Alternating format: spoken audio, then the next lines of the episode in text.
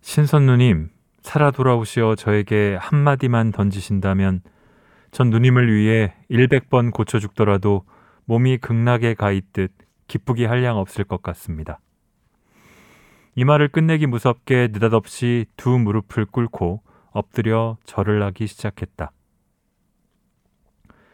골라드는 뉴스룸 책 읽는 순간 북적북적입니다. 저는 심영구 기자입니다. 자, 코로나 시대 집콕이 일상이 된 게 이제 좀 익숙해지고 있죠. 어, 저는 재택은 못하고 회사에 나오고 있습니다만, 자, 이 녹음을 하는 게 금요일인데요. 오늘 2.5단계 거리두기를 연장할지 말지를 결정한다고 하는데, 연장이 될 것 같은 분위기입니다. 어쨌거나 대면에서 비대면으로 만나서 뭔가를 함께 하는 것보다는 온라인으로 도모하고 작업은 혼자 하는 그런 상황이 지속되고 있습니다.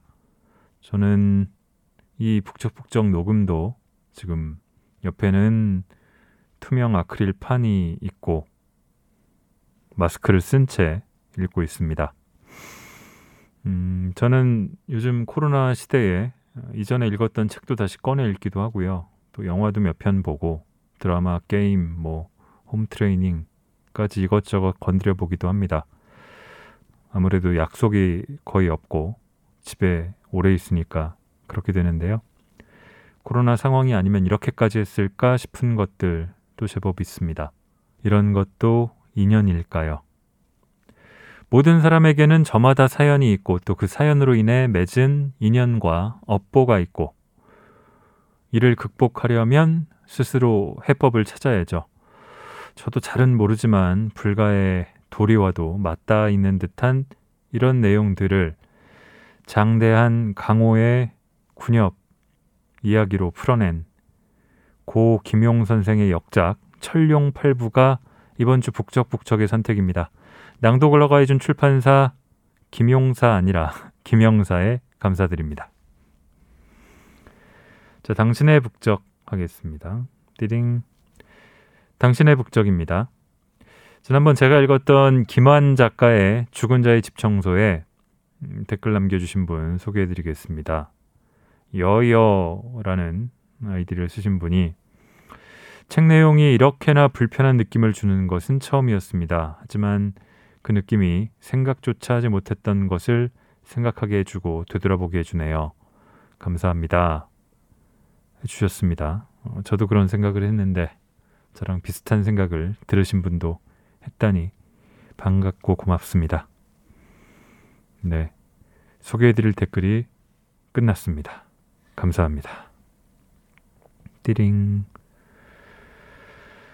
저 김용 선생 작품은 제가 2년 전에 2년 전 10월 말에 소강호를 읽은 적이 있습니다. 그때도 김영사에서 정식 번역판으로 출간했을 때 읽었죠. 그때 소강호 녹음이 올라가고 이틀 뒤에 김용 선생의 부고가 전해졌습니다. 참 황망하면서도 조금 이른 추모를 했구나. 잘 읽었다 싶었는데요. 그때도 읽었던 거 다시 한번 읽어볼게요. 비설연천 사백록 소서신협 의벽원 자 하늘 가득히 눈이 휘몰아쳐 흰 사슴을 쏘아가고 그를 조롱하는 신비한 협객이 푸른 원앙새에 기댄다. 자, 김용 선생의 오랜 팬들이라면 한 번 이상은 들어봤음직한 이 열내자의 대련은 그의 작품 14편의 제목 첫자를 따서 지은 건데요. 오늘 읽으려는 거는 이 중에 천에 해당하는 철룡팔부입니다. 보통 소광호, 녹정기와 함께 김용 선생의 후반기 3대 걸작으로 꼽히는 작품인데요. 더 대중적인 작품으로는 국내 영웅문 3부작으로 소개된 바 있는 뭐 사조 영웅문, 심조염녀, 의천두룡기가 있고요.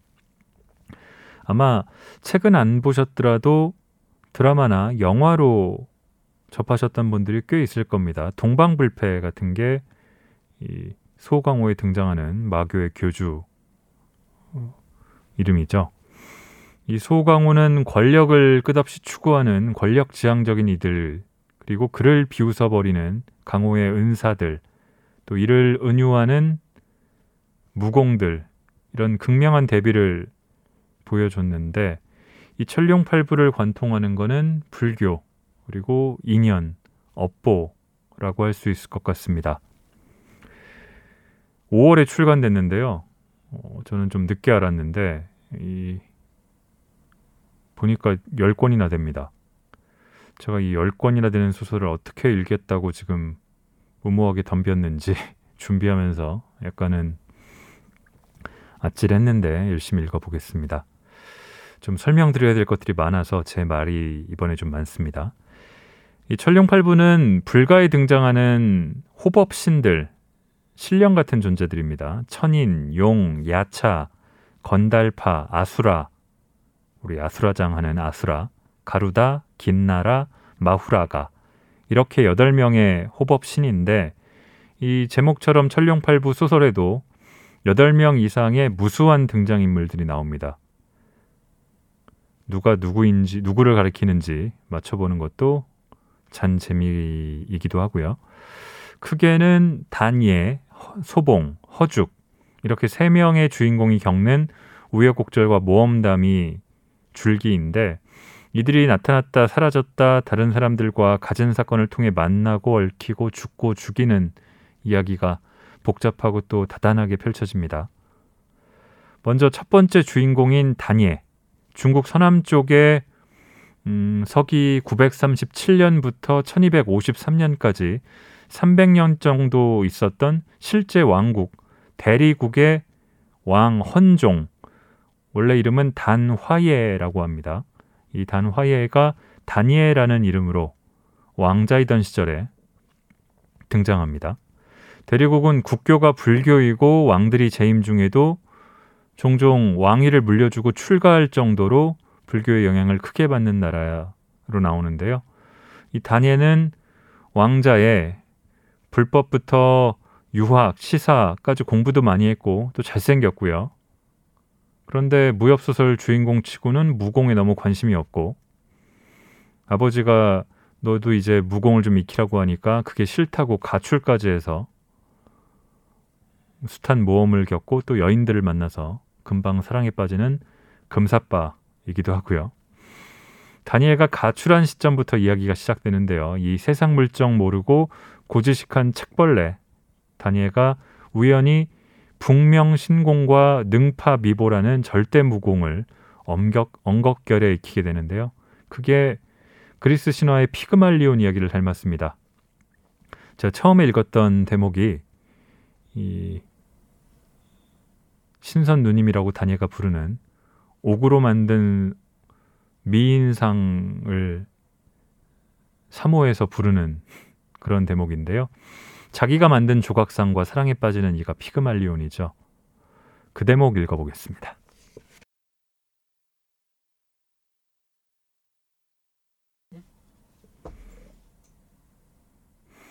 으악! 와 깜짝. 다시 할게요. 네. 알았어요. 네. 으악! 눈앞에 장검을 손에 쥔 궁중복 차림의 미녀가 그의 가슴에 검첨을 겨누고 있지 않은가. 시간이 꽤 흘렀지만 그 여인이 시종 꼼짝도 하지 않자 다니엘은 여인을 자세히 들여다보았다. 그 여인은 생동감 넘치는 자태를 하고 있긴 했지만 살아있는 사람으로 보이진 않았다. 용기를 내서 다시 자세히 들여다보고서야 그게 백옥으로 만들어진 옥상이라는 걸 알 수 있었다. 살아있는 사람 크기의 이 옥상은 낡은 다망색 비단 장삼을 몸에 걸치고 있었는데 왠지 모르지만 미세하게 떨리고 있었다. 더욱 기이한 것은 두 눈의 눈동자가 매우 빛나고 투명하며 생기가 넘친다는 것이었다. 다니엘가 중얼거렸다. 송구합니다. 송구합니다. 낭제를 이렇게 똑바로 쳐다보다니 저도 모르게 결례를 했습니다. 무례인 걸 알지만 시종 옥상의 눈동자에서 눈을 뗄 수가 없었다. 얼마나 넋을 놓고 쳐다봤을까. 그제야 그 눈동자가 흑보석으로 조각됐다는 사실을 알았다. 그러나 보면 볼수록 깊은 눈 속에 희미하게 휘돌아 감고 있는 광채가 있음을 느꼈다. 이 옥상이 살아있는 사람과 거의 흡사하게 보이는 주 원인이 바로 생동감 넘치는 그 눈빛이었다. 옥상의 얼굴은 배꼽 같은 살결에 은은한 홍조를 띠고 있어 보통 사람 피부와 다를 바가 없었다. 다니엘가 몸을 기울여 옥상을 자세히 살피자 옥상의 눈빛은 마치 살아있는 듯 다니엘의 눈을 따라 계속 돌아갔다. 너무 놀란 나머지 머리를 오른쪽으로 기울여 보자 옥상의 눈빛도 그를 따라 이동하는 듯 했다. 그가 어느 곳에 서 있든 옥상의 눈빛은 시종 그를 향하고 있었던 것이다. 더구나 눈빛 속에 비친 신비한 기색은 증오인지 근심인지 희열에 찬 것인지 아니면 뭔가를 기대하는 것인지 짐작조차 어려웠다. 용모만 놓고 판단했을 때는 18, 9 정도 되는 나이로 보였고 눈썹과 눈매는 천진난만한 표정으로 가득했으며 입가에 미소를 띠고 있어 말로 다 표현을 못할 정도로 사랑스럽고 온화해 보였다. 더구나 윗입술 옆에 있는 아주 조그마한 점은 단아함을 더욱 강조하는 듯 했다. 그는 한참을 멍하니 바라보다 깍듯하게 읍을 했다. 신선 누님, 소생 다니엘가 오늘 이렇게 누님의 아리따운 용모를 목도할 수 있어 죽어도 여한이 없습니다. 속세를 떠나 이곳에 독거하시면서 많이 적막하지는 않으셨는지요? 신비한 광채를 내며 반짝거리는 옥상 눈안의 보석은 마치 그의 말을 듣고 뭔가 반응하는 듯이 보였다. 순간 다니엘은 강한 전율과 함께 마치 귀신에 홀린 것처럼 옥상에서 눈을 뗄 수가 없었다. 신선 누님께 호칭을 어찌하면 좋을지 모르겠습니다. 이렇게 말하고는 생각했다. 주변을 살펴보면 누님의 방명이 남겨져 있을지도 몰라. 주위를 보니 동쪽 벽에 수많은 글이 적혀 있었지만 자세히 살피고 싶지 않아 즉각 고개를 돌려 그 옥상을 다시 쳐다봤다. 그때 옥상 머리에 붙은 머리카락이 진짜 임모라는 사실을 발견했다. 귀 밑으로는 구름같이 아름다운 머리카락과 부드럽게 감싼 쪽머리가 드리워져 있었고 귀밑 머리에는 소지 크기의 명주 두 알이 박힌 옥비녀가 꽂혀 있어 찬란한 빛을 발하고 있었다. 다시 주변을 살펴보니 석실 벽 위의 도란에도 명주가 가득 박혀 있어 보석빛이 눈부시게 반짝거렸으며 서쪽 벽 위에 박힌 대형 수정 창밖에서 어슴푸레하게 새어 들어오는 초록해 초록의 물빛은 첫 번째 석실에 비해 수배쯤 밝게 비치고 있었다. 다시 한참 동안 옥상만 멍하니 바라보다 고개를 돌리자 평평하게 깎아놓은 동쪽 벽 위에 새겨진 수십 줄의 글자가 눈에 들어왔다. 다름 아닌 장자에 나오는 구절들이었다. 대부분 소요유, 양생주, 추수, 지락 등 몇몇 편에 나오는 글귀들이었는데 하나같이 격조 있는 필법에 마치 극강의 완력으로 예리한 도구를 써서 파낸 듯 매 일필 모두 석벽 위에서 거의 반촌 깊이 들어가 있었다. 문장 말미에는 다음과 같은 글이 한 줄 새겨져 있었다. 무해자가 추수 누이를 위하여 쓴 글. 1월 없는 이 동굴이 인간 세상의 극락이어라. 다니엘은 이 글을 한참이나 넋을 잃고 바라보다가 곰곰이 생각했다. 이 무해자와 추수누이란 사람은 수십 년 전 계곡 밑에서 검사위를 펼쳤던 두 남녀 고인일 거야. 이 옥상은 10중 8구 추수누이란 분이겠지. 무해자가 이런 여인을 곁에 두고 이 깊은 골짜기 동굴에서 함께 살 수 있었다면 그야말로 속세 속의 극락이 분명했을 것이다. 솔직히 어디 속세의 극락뿐일 뿐이겠어. 네. 솔직히 어디 속세의 극락일 뿐이겠어. 천상이었다 해도 이런 기쁨을 어찌 누릴 수 있을까? 다니는 눈을 돌려 석벽에 새겨진 글을 읽기 시작했다. 막고야 산에 신이 살고 있으니 빙설과도 같은 피부에 처녀처럼 단아해 곡식은 입에 대지 않고 바람과 이슬만 먹는다네. 곧바로 고개를 돌려 옥상을 바라다보며 생각했다. 장자의 이 구절은 신선 누님을 형용한 것이로군. 그야말로 적절한 표현이구나. 그는 옥상 앞으로 다가가 뭔가에 홀린 듯 멍하니 바라다 봤다. 옥상에 빙설같이 흰 피부를 보자니 감히 소지 끝으로 가볍게 만질 수조차 없었지만 내심 귀신에게 홀린 듯 난초나 사양 같은 향기가 은은하게 코끝으로 전해져 오자 이내 사랑스러움이 경외심으로 경외심은 다시 미혹감으로 발전되어 갔다. 얼마나 지났을까? 다니엘은 더 이상 참지 못하고 큰 소리로 외쳤다. 신선 누님, 살아 돌아오시어 저에게 한마디만 던지신다면 전 누님을 위해 100번 고쳐 죽더라도 몸이 극락에 가 있듯 기쁘게 한량 없을 것 같습니다. 이 말을 끝내기 무섭게 느닷없이 두 무릎을 꿇고 엎드려 절을 하기 시작했다. 무릎을 꿇고 나서야 원래 옥상 앞에 절을 올리는 사람이 쓴 것으로 보이는 부들방석 두 개가 놓여 있다는 사실을 알게 됐다. 그가 꿇고 있는 무릎 밑에 놓인 방석은 비교적 크기가 컸고 옥상의 발 앞에 놓인 비교적 작은 크기의 또 다른 방석은 절을 할 때 쓰라고 있는 것 같았다. 다니엘은 절을 하려다가 옥상의 양쪽 신발 안쪽에 수놓아진 글자들을 발견했다. 자세히 들여다보니 오른쪽 신발 위에 고두 천배로 나에게 공경심을 표해라. 그리고 왼쪽 신발에는 내 명에 따른다면 100번 죽어 후회하지 않을 것이다. 라는 말이 수놓아져 있었다. 이 글자들은 호수빛이 감도는 청록색 신발에 바탕색보다 약간 짙은 담록색의 아주 작은 글씨로 깨알같이 수놓아져 있었다. 석시라는 어슴푸레한 빛뿐이었던 터라 머리를 조아려 보지 않았다면 아무리 유심히 관찰한다 해도 절대 볼 수 없는 상황이었다. 그는 고두 천배를 하는 것은 당연한 도리이며 그녀의 분부를 받을 수만 있다면 더없이 좋겠다는 생각이 들었다. 이런 미인의 명이라면 물불을 가리지 않을 것이며 골백 번 고쳐 죽는다 해도 후회할 마음이 없었다. 그는 한치의 망설임도 없이 정신줄을 내려놓고 곧바로 하나, 둘, 셋, 열, 열다섯, 스물 입으로 숫자를 세어가며 아주 공손히 옥상을 향해 절을 하기 시작했다.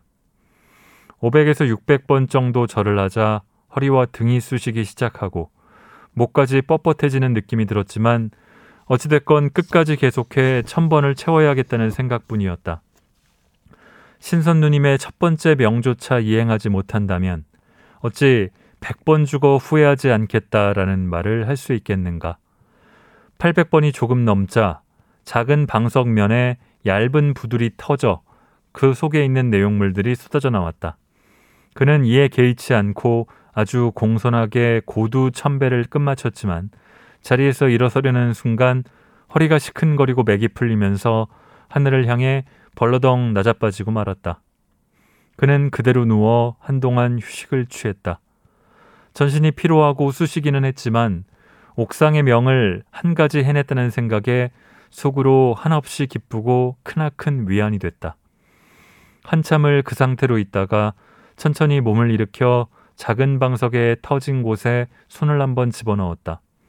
순간 손끝에서 뭔가 부드러운 감촉이 느껴지는 것이 아닌가. 이상한 생각이 든 다니엘은 방석 안을 자세히 살펴보다 그 속에서 작은 비담보 하나를 찾아냈다. 알고 보니 신선 누님께서 사전에 조치를 해놓으신 거구나. 고두 천배를 하지 않았다면 이 방석은 터질 일이 없었을 테고 누님께서 하사한 이 보물도 찾아내지 못했을 것이다.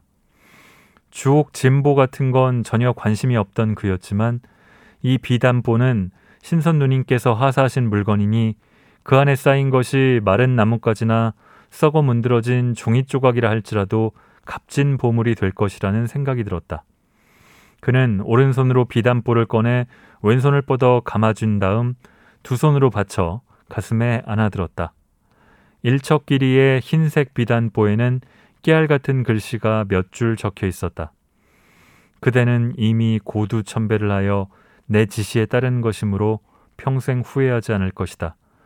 이 보자기 안에는 우리 소요파 무공의 핵심이 들어 있으니 매일 묘, 오, 유시 때, 세 때마다 한 번씩 심혈을 기울여 수련하도록 해라.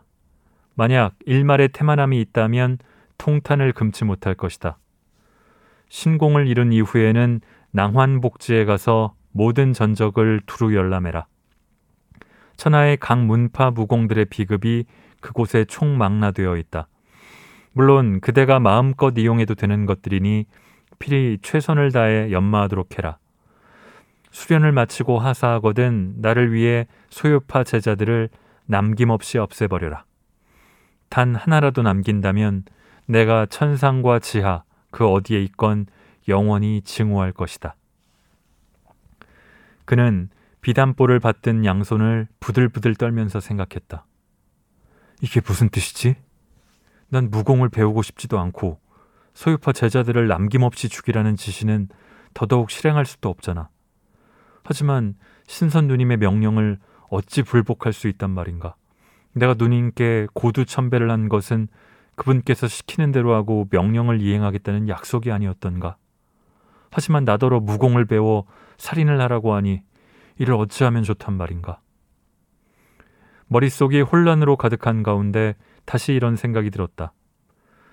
소유파 무공을 배워 소유파 제자들을 모조리 없애버리라고 하신 누님의 분부는 아무리 생각해도 이상하구나. 음, 아무래도 소유파의 사형 사매들이 누님을 힘들게 했나 보다. 그래서 복수를 하려는 거야. 누님이 임종을 할 때까지도 복수하지 못한 탓에 제자를 거두어 누님의 유지를 이루고 싶었던 것이다. 그자들이 신선 누님을 그토록 상심하게 만들었다면 보통 나쁜 놈들이 아닐 테니 모조리 없애버리는 건 당연한 일일 수 있어. 공자께서도 그러셨잖아. 정의로 원한을 갚으라 라고 말이야. 여기 한 번만 더 해주시면 될까요? 공작께서 공자께서도 그러셨잖아. 정의로 원한을 갚으라 라고 말이야. 그게 도리에 맞지. 아버지 역시 그러셨어. 나쁜 사람을 만났을 때 네가 죽이지 않으면 상대가 널 죽일 것이니 무공을 하지 못한다면 당할 수밖에 없다고. 사실 그 말이 옳기는 해. 그는 아버지가 무공연마를 강요했을 때 육아나 불가에 갖가지 도리를 내세워 무공을 배우지 않겠다는 주장을 견지하긴 했지만 서책 속의 학문은 다른 것이란 부친의 주장을 반박하기 어려웠었다. 그런데 지금 이 옥상의 넋이나가 아버지 말씀에 일리가 있다고 느끼게 된 것이다. 신선 누님이 이승을 떠난 지 오래됐다면 속세에는 소유파 사람들이 없을지도 몰라. 옛말에도 있잖아. 악행을 저지르면 대가를 받게 되어 있다고 말이야. 가장 바람직한 건 그 자들이 이미 극악무도한 만행을 저질러 내가 직접 나서서 죽일 필요가 없는 상황이다. 더구나 천하의 소유파 제자들이 없다면 신선 누님의 소원도 이미 이루어진 셈이니 누님께서 천상이나 지하 그 어디에 있어도 영원히 증오할 필요도 없겠지. 생각이 여기에 미치자 이내 마음이 홀가분해져 옥상을 향해 소리 없이 기도하기에 이르렀다. 신선 누님, 누님께서 분부하신 일은 이 다니엘가 응당 차고 없이 이행해야 하지만 전 누님의 고매한 신통력을 믿습니다. 부디 소유파 제자들이 천하에 남아있지 않고 모두 죽었기만을 바라옵니다. 전전긍긍하다 비단볼을 열어젖혀 보니 안에는 돌돌 말린 백두루마리가 하나 들어 있었다. 두루마리를 펼치자 첫 번째 줄에 북명신공이란 네 글자가 적혀 있는데 필액과 필체의 힘이 넘치는 이 글자는 비단보 밖에 쓴 필치와 정확히 일치했다.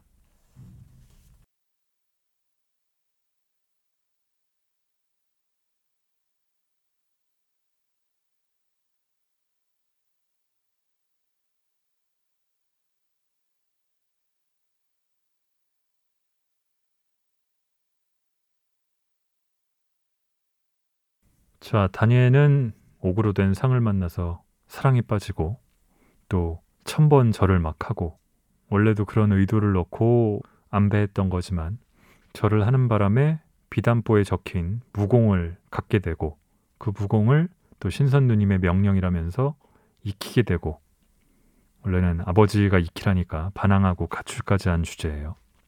이런 다니엘의 금사빠 기질 그리고 이런 성격들이 쭉 앞으로 펼쳐지는 이야기들에서도 반영이 됩니다.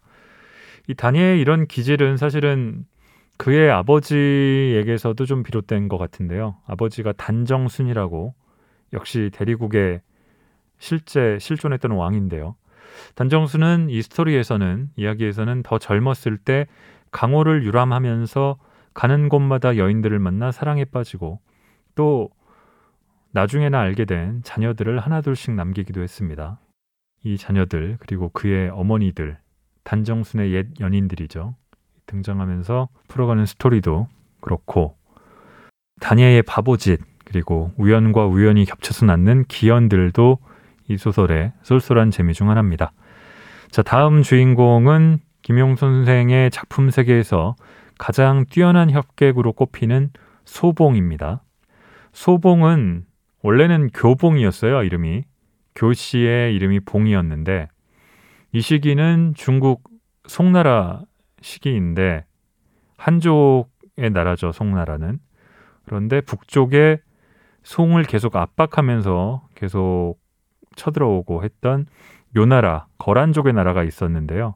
그래서 거란족과 그 거란족 오랑캐에 대한 송나라 사람들의 반감, 적대감이 굉장히 심했는데 사실은 소봉은 거란 출신이었는데 자신도 한인인 줄 알고 살아오다가 거란족인 걸 나중에 알게 되면서 성을 교씨에서 소씨로 고쳤습니다. 교봉이던 시절에는 강호에서 제일 큰 방, 거지들의 모임인 개방의 방주 우두머리였는데요.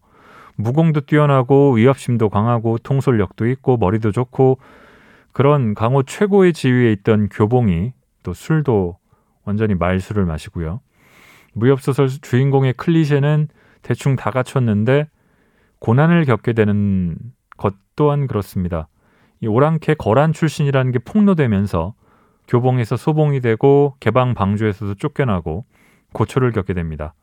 최인훈 소설 광장에 나오는 이명준보다도 더하면 더한 갈등과 고뇌를 겪는 소봉인데 자신이 사랑하고 신뢰하던 동료 강호 협객들에게 공적으로 몰린 상황에서 한 소녀를 구하기 위해 아군 하나 없이 적들로 가득 찬 취현장이라는 곳에 갑니다. 그 대목을 읽어보겠습니다.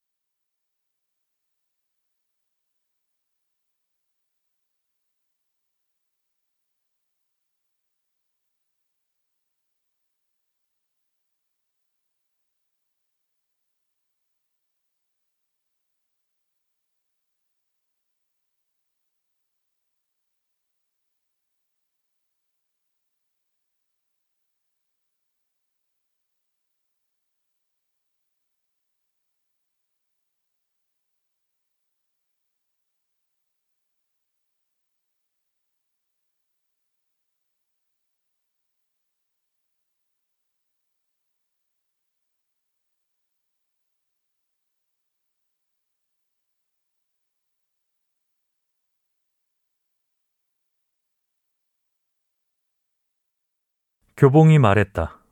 두 분 유형, 제하가 오늘 여기서 적지 않은 예벗들을 만났지만 앞으로 벗이 아닌 적이 될 테니 마음이 편치 않소. 해서 여러분과 술이나 몇 잔 나누고자 하오. 사람들은 그가 술을 마시고 싶다는 소리를 듣고 모두 의아하게 생각했다. 유구가 속으로 생각했다. 도대체 무슨 잔꾀를 부리는지 봐야겠다. 그는 하인에게 술을 내오라고 분부했다. 추 현장은 오늘 영웅년을 열기 위해 술과 안주를 풍족하게 준비해 놓은 상태였기에 분부를 받은 하인들이 재빨리 술독과 술잔을 내왔다. 교봉이 말했다. 이런 작은 잔으로 어찌 흥을 돋우겠소. 귀찮겠지만 큰 사발을 내오시오. 하인 둘이 큰 사발 몇 개와 새로 개봉한 고량주 한 항아리를 가져와 교봉 앞에 있는 탁자 위에 올려놓고 큰 사발 하나에 술을 가득 채우자 교봉이 말했다. 모든 사발에 가득 따라라. 하인들은 그 말에 따라 큰 사발 몇 개에 술을 모두 채웠다. 교봉이 술 한 사발을 들고 말했다. 여기 계신 영웅들 중 대다수가 과거에 이 교봉과 교분이 있었지만 오늘은 날 의심의 눈초리로 바라보고 있으니 이 술을 모두 비우고 절교하도록 합시다. 나 교봉을 죽이고자 하는 벗은 누구든 이 술 한 사발을 먼저 마시고 지금부터 과거의 교분을 일소하는 것으로 하겠소. 그럼 내가 그대를 죽여도 은혜를 저버리는 행동이 아니며 그대가 날 죽여도 의를 저버리는 짓이 아닌 것이오. 그건 여기 있는 천하 영웅들이 증인이오.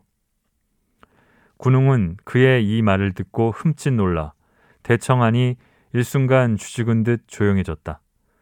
군웅은 각자 생각했다. 내가 앞으로 나가 술을 마시면 필시 그의 암수에 걸려들게 될 것이다. 그가 공격해 온다면 어찌 막을 수 있단 말인가. 정적이 흐르는 가운데 난데없이 전신에 소복을 입은 여인 하나가 앞으로 걸어 나왔다. 다름 아닌 마대원의 미망인 마부인이었다. 그녀는 두 손으로 술사발을 들고 싸늘하게 말했다.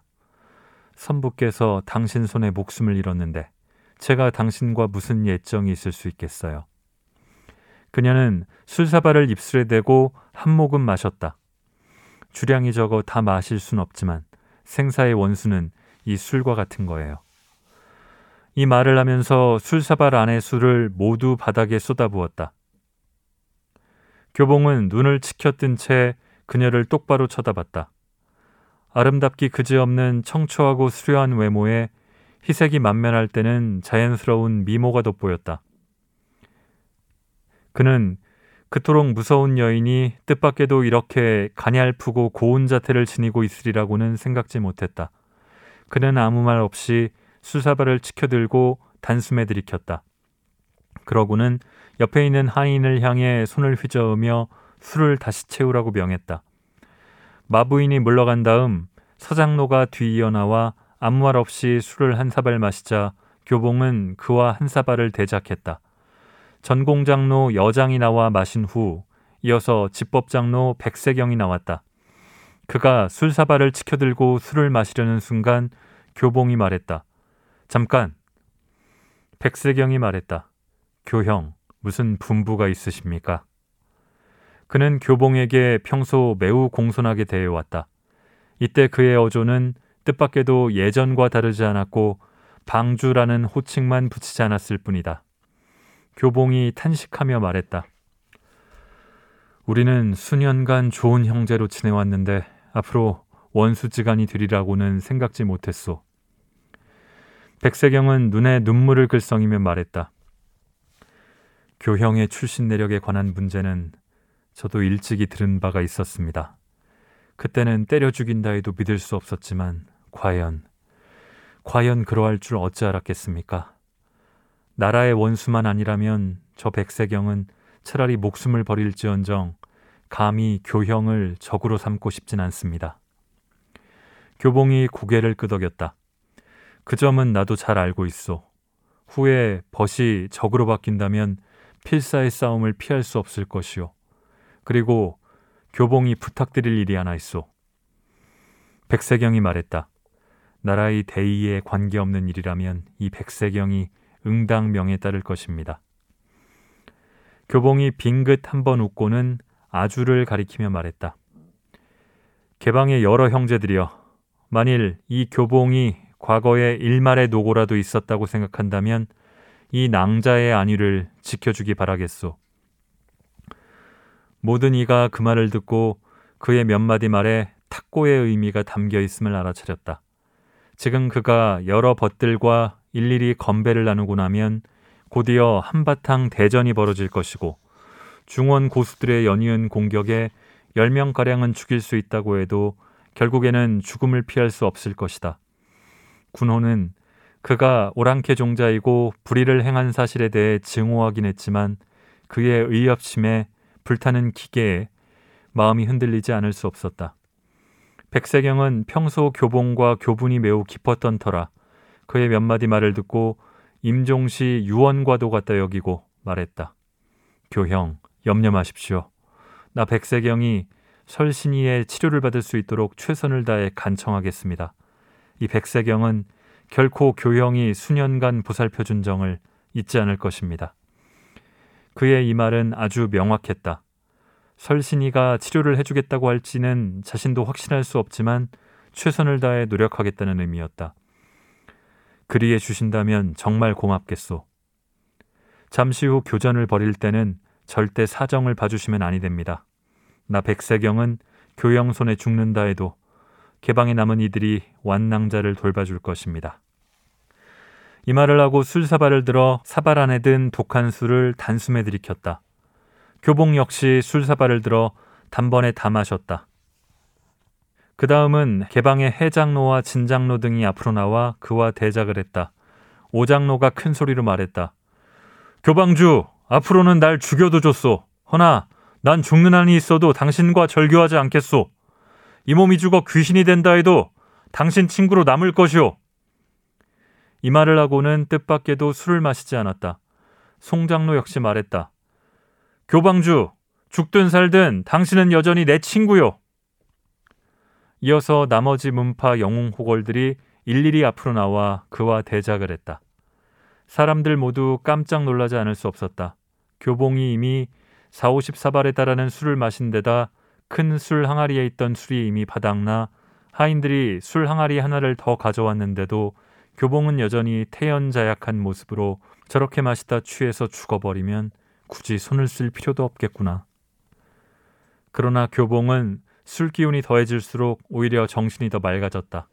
그는 요 며칠 계속해서 억울한 누명을 뒤집어 쓴 데다 답답하고 우울한 마음을 쏟아낼 곳이 없었던 터라 이 순간 모든 것을 떨쳐버리고 아예 실컷 취한 채 한바탕 싸우고 싶었던 것이다.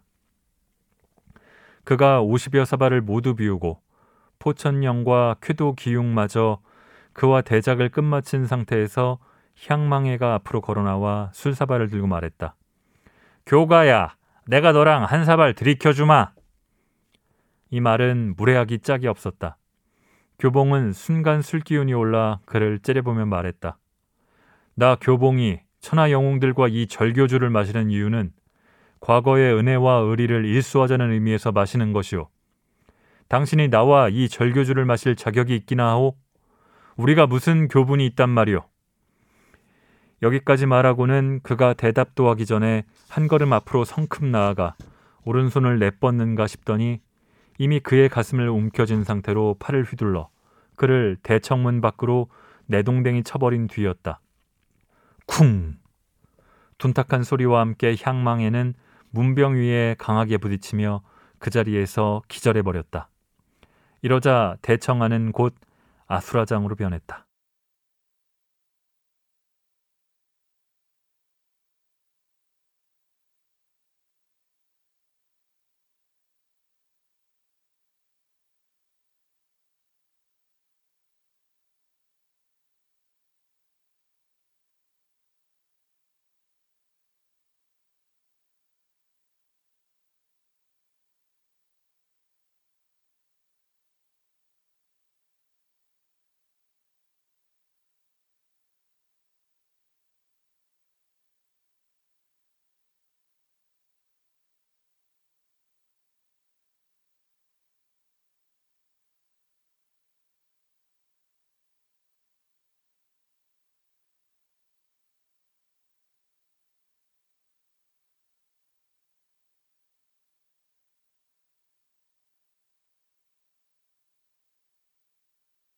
교봉이 소봉이 되어 취현장에서 이 뒤로부터는 여기 모여 있는 군웅들을 마구 때려 죽입니다. 원래는 한 명의 소녀, 자기랑 별 친분도 없는 소녀가 중상을 입어서 취현장에 있던 당시 화타 못지않은 신이로 불리던 사람에게 치료를 부탁하기 위해서 왔던 거였거든요. 자, 세 명의 주인공 중 마지막은 호죽입니다. 호죽은 소림사의 말단 중인데 다니엘와는 또 다른 양상의 바보짓을 일삼습니다. 어찌 보면은 늘 선행을 하려 하고 정도를 지키려고 하는 이들이 하는 짓들이 바보짓이 된다는 점에서는 또 다른 풍자가 아닌가 싶기도 하고요. 소림사의 말단 스님 허죽의 인생이 극적으로 바뀌는 순간은 앞서 나왔던 소요파의 무공을 전수받는 대상으로 선정되면서부터인데 이를 위해서는 바둑의 최고 난이도 난제를 풀어야 합니다. 그것도 서죽이 풀려고 해서 푼 게 아니라 사람을 구하려다가 엉겁결에 이 문제를 풀고 마는 그 대목을 읽겠습니다.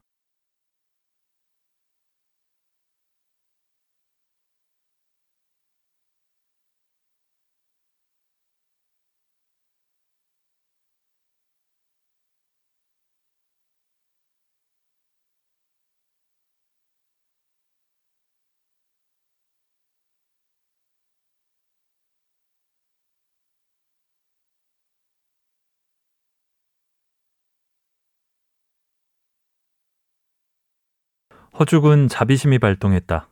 그는 단연경의 마장을 풀어내려면 기국에 손을 들여놔야 했지만 바둑 실력이 형편없었던 터라 이 복잡하게 이를 데 없는 기국 속의 난제를 푼다는 건 감히 상상도 할 수 없었다.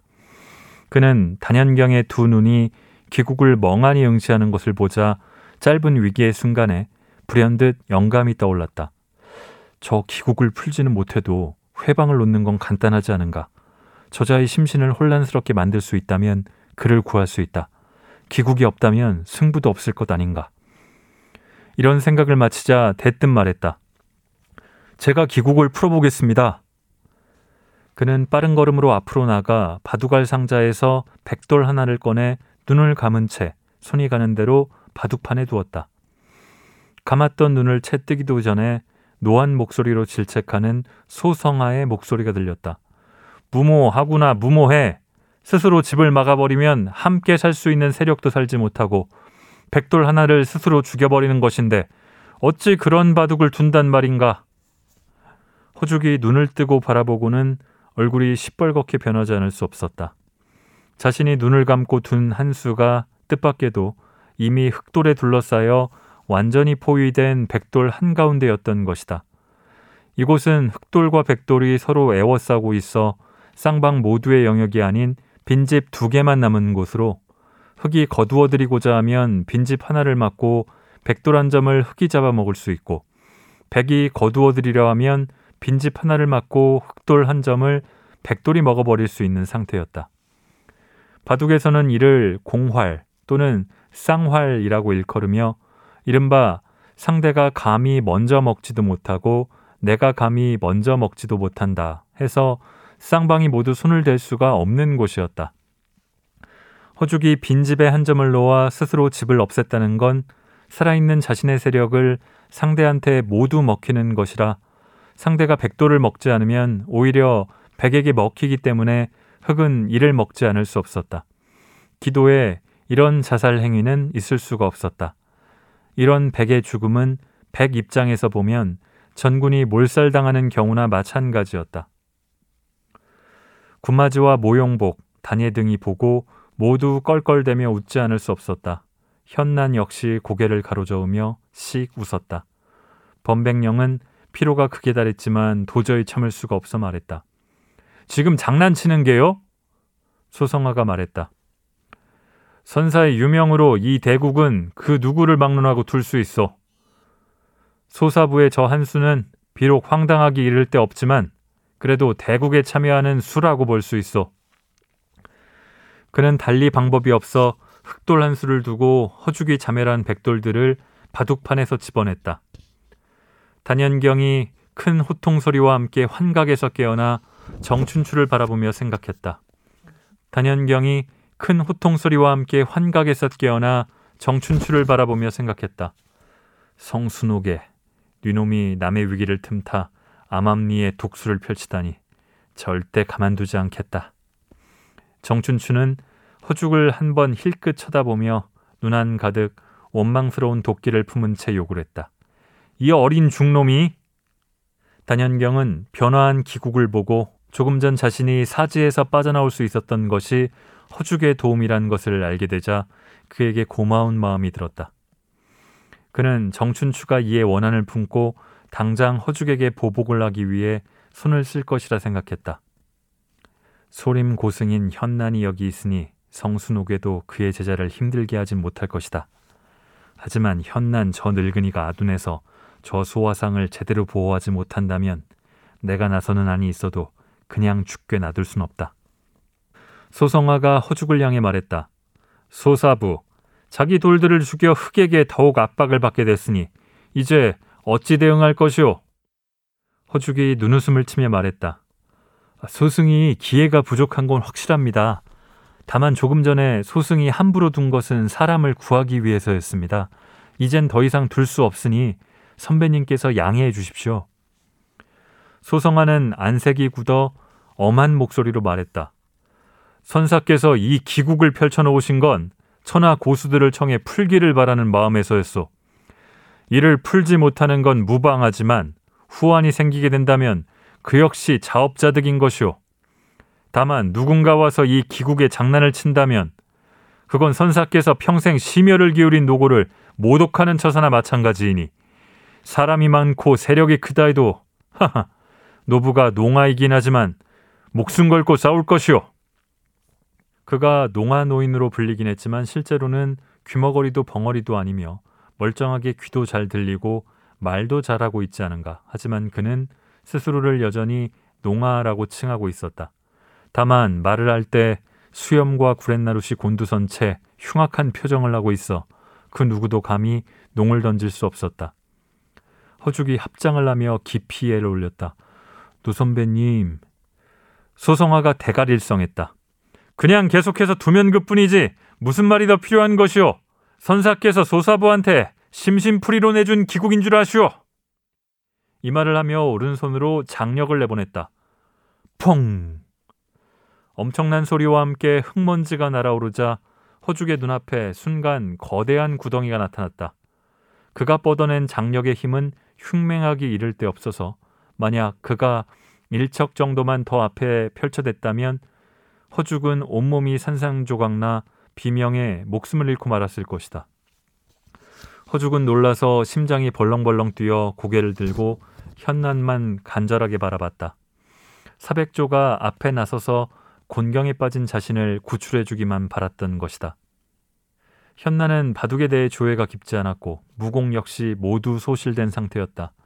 그러니 달리 무슨 방법이 있을 수 있겠는가? 상황이 이러자 그는 염치불고하고 소송화를 향해 용서를 구하려 했다.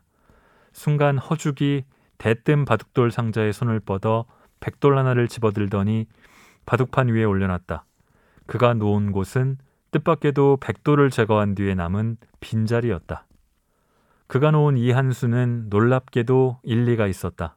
지난 30년 동안 소성화는 이 기국의 수많은 변화에 대해 파헤쳐봤던 터라 갖가지 수에 매우 익숙해 있었다. 상대가 어떤 수를 두더라도 자신이 파헤친 범위에서 벗어날 수 없다고 생각했다. 호죽이 조금 전 눈을 감고 아무렇게나 둔 한 점이 대마가 있는 공활인 백돌들을 스스로 죽이는 결과를 가져왔지만 바둑의 이치를 조금이라도 아는 사람이라면 절대 그 자리에 착수를 하지 않았을 것이다. 그건 검을 들어 스스로 베어 자결하는 것과 같았기 때문이다. 그런데 그가 대량의 백도를 상대에게 모두 내주고 난 뒤에 국면이 오히려 낙관적으로 변하게 될 줄 누가 알았으랴. 흑이 비록 크게 우세를 점하고 있었지만 백이 오히려 융통의 여지가 있어 더 이상 조금 전처럼 속수무책으로 다른 쪽을 돌보지 못하는 상황은 벗어날 수 있게 된 것이다. 소성화는 이런 새로운 국면을 꿈에도 생각하지 못했던 터라 순간 멍해지면서 한동안 사색을 하고 나서야 흑돌 하나를 착수해 맞받아칠 수 있었다. 서로 몇 수를 주고받다 보니 국면에 커다란 변화가 발생하기 시작했다. 단연경이 비로소 이 진롱의 오묘한 비밀을 알아낸 것이다. 백이 먼저 대규모 공화를 스스로 죽이기만 하면 이후에는 계속해서 묘수가 나올 수 있었던 것이다. 이렇게 공화를 마다하고 스스로를 죽이는 착법은 바둑에서 실로 천고에 다시 없는 기이한 수법이어서 그 어떤 입신의 경지에 이른 고수랄지라도 그런 수법은 상상조차 할 수 없었다.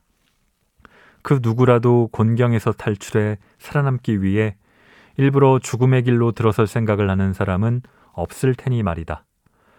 허죽이 눈을 감고 손이 가는 대로 이런 멍청하기 짝이 없는 바둑을 두지 않았다면 아마 천년이 더 지나도 이 진롱을 풀 수 있는 사람이 나오지 않았을 것이다.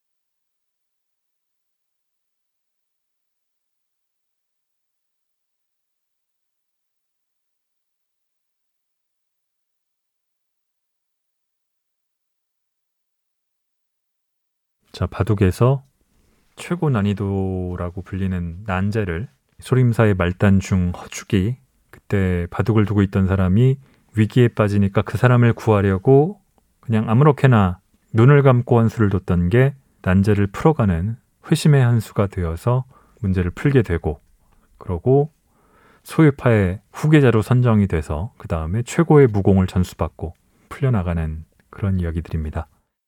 자, 이렇게 새 주인공 얘기가 계속 나오는데 권력을 굳이 쫓지 않는 소봉은 어어 하다가 요나라의 왕이 되기도 하고 그렇게나 왕이 되고 싶어 하던 단연경이나 모용복은 결국은 그렇게 되지 못한다던가 새 주인공 모두 출생의 비밀을 간직하고 있는데 그게 조금 일찍 폭로되거나 또는 나중에 알려지면서 이야기의 큰 전환점으로 작용한다는 점도 매우 흥미진진하고요.